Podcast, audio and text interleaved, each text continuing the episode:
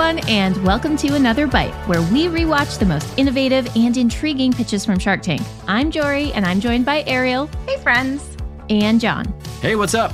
Ariel once said, I want to be where the people are. She wants to see them walking, dancing, strolling, spiking.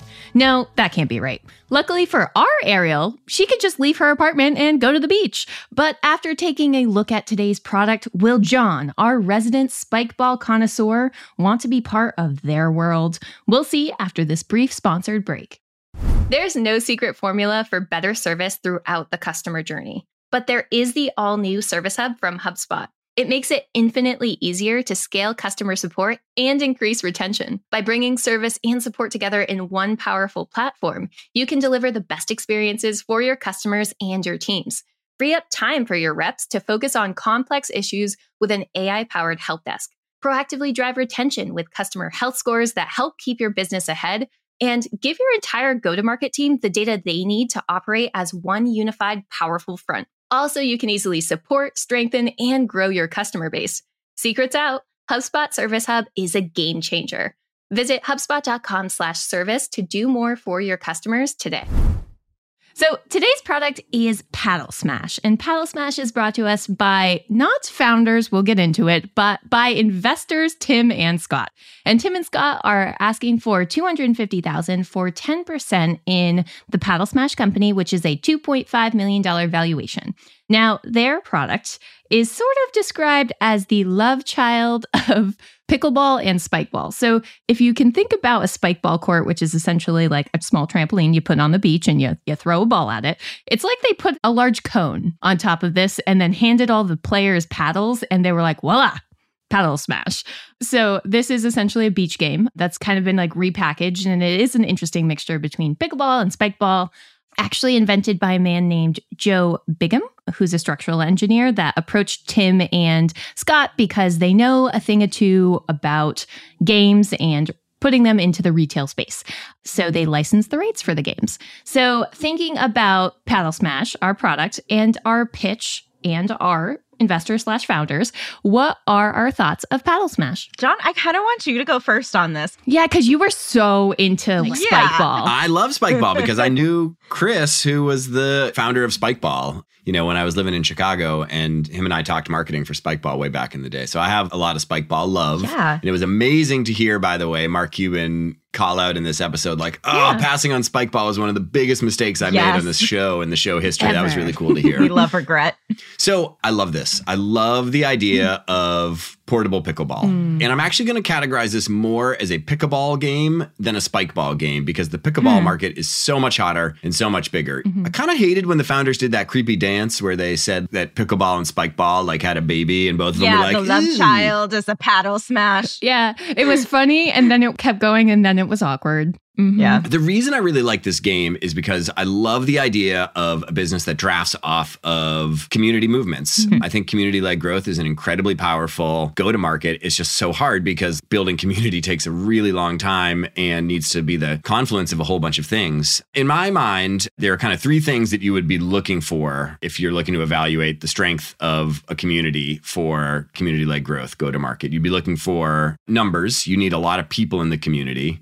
Spikeball has like 4 million to 5 million players. Pickleball has like 37 million players just in the US. So that like, pickleball's on fire. Everyone's talking about it. Mhm. Yeah. So that's the second thing you need, Jorie, is you need word of mouth. If any of your friends play pickleball, they have told you that they play pickleball. Yes, that's everyone's fun fact in like the last few meetings I've been in. Yeah. This is my quirky hobby. Yep. I play pickleball. Do you play pickleball? I play pickleball. Oh my God, I play pickleball too. Do you play? Let's join a You know? league. You know? yeah. And the last thing you need, I think, for community led go to market to really work is you need the product that the people are passionate about to have strong retention. You need them to like play that thing a lot or use that thing a lot. And so to me, I'm just like, wow, they're tapping into this incredible community movement. And it fits right into this niche where with spike ball, eventually you get too old to like dive for the ball with your hand because you're going to like break hmm. yourself or you don't have a beach. And with pickleball, like you don't have a court in your backyard. And so this like fits right in. You can put it in your backyard, uses equipment that you already have and skills that you already have developed through pickleball and everyone's tried pickleball now. And so for me it's like perfect and I would go all hmm. in and fund it. I'm not going to lie. When I first saw the product, I did have to look up spike ball. So pickleball started in the 1960s. Oh. Peak popularity started rising around 2021, 2022 to where it is today. There's a ton of high profile investors within this space like LeBron James, Drew Brees, even Gary Vaynerchuk. Hmm. So there's a lot of popularity for this product. My only question when something is this popular and trending, does it have the longevity to continue selling on the shelves? Yeah. Because I think right now it's a really hot item. Mhm. That analogy of the marrying of the love child. I know we didn't approve of the dance, but I, I see that being such a strong angle for them. How would you go into leveraging that community and marketing this to that community when it's the product the community is looking for, but not quite? How would you address that as a challenge? I would host little regional tournaments Mm. and have your community show up and have little teams and sponsor them at parks or like events that are high visibility, high foot traffic areas to show one, the easeability for how portable it is, and two, just to get those easy eyeballs and awareness. But then you're also tapping into that community, doing what they love the most. You know, and that was a big part of Spikeball's go to market. Right. They actually had all these regional tournaments and like they didn't even Mhm. organize most of them. The community organized them, which is why like you get such good juju around like their community. When our entrepreneurs came in and they said, Yeah, we want to leverage this towards marketing dollars, I actually think trade dollars here would make more sense. So Mm. leading into are you getting proper display or are you being included when Dick's has their back to school season and you have prominent front in store placement? I'm so curious to see if they continue to lean into the community route or if they're going to lean maybe a little bit more into some of those promotional opportunities with some of these bigger brands. Because I do think knowing if they have such a solid footing in the community, it's almost like how do you find that right balance of distribution for awareness besides just putting it all in on one hyper niche community? Because you run into that risk Yeah. that you'll have like these super fans that are very niched in and there's not as much awareness over time to the broader market. It does seem like this is already generating a lot of interest. As they start to dive into the numbers, it launched nine months ago. This was a recent episode, and they've made $700,000 so far.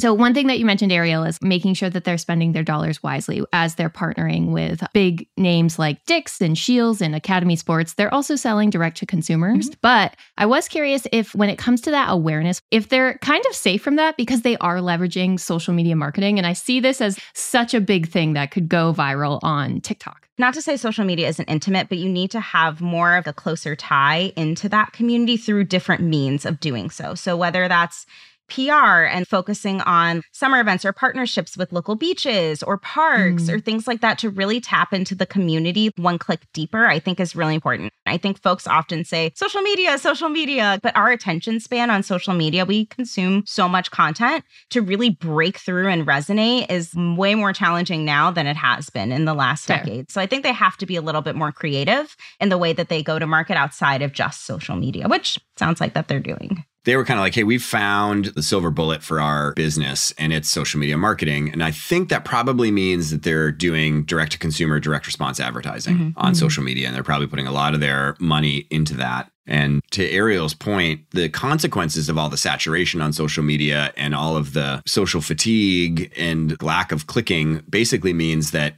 scaling your direct to consumer business entirely on social media advertising is a pretty tough game right It's now. expensive. It's the main reason that a lot of direct to consumer brands have really struggled over the past few years is the unit economics have kind of fallen off a cliff in direct to consumer. Mhm. And so I'm not surprised early days that this is a formula that's working for them, but I would anticipate that that formula will dry up pretty quick. And so I think it's very smart that they've gone into retail channels and are considering other plays. And I think Ariel's advice about thinking about social media more holistically is really good advice. Thank you. So I have to ask, Jon, you mentioned that this is something that you might want to think about as a gift. It's 200 bucks. Are you buying it this holiday season? You know, I think my kids are honestly a little young. Yeah. Okay. Maybe in the future. I think in order for me to buy Paddle Smash, I'd need to have friends. Fair. Hashtag dad life. Hashtag young dad life doesn't necessarily lead to that.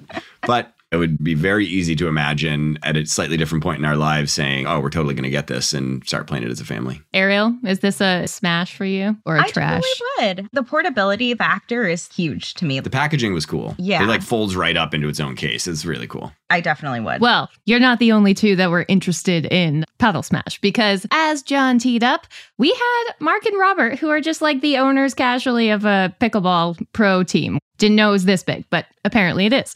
So Kevin kind of tried to get in the races there, but ultimately Mark and Robert offered 250,000 for 20% of their business and this was definitely the dream shark duo for our entrepreneurs Yeah. as a deal was closed with Mark and Robert. So they walked away with Shark Tank deal, which is awesome. Congrats, paddle smash, you smashed it.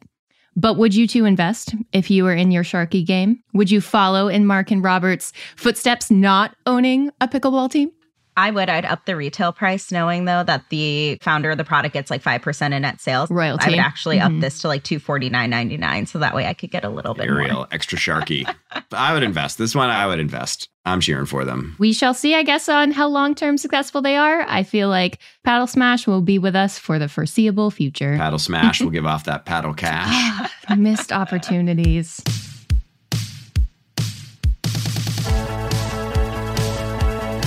Today's episode was written and produced by the mythical Matthew Brown. Additional support comes from Melanie Romero and editing from Robert Hartwig. If you're a fan of the show, meh, even if you're not a fan of the show, tell a friend. Word of mouth is the best way to support the show. That does it for me. We'll see you next episode here in the tank for another bite.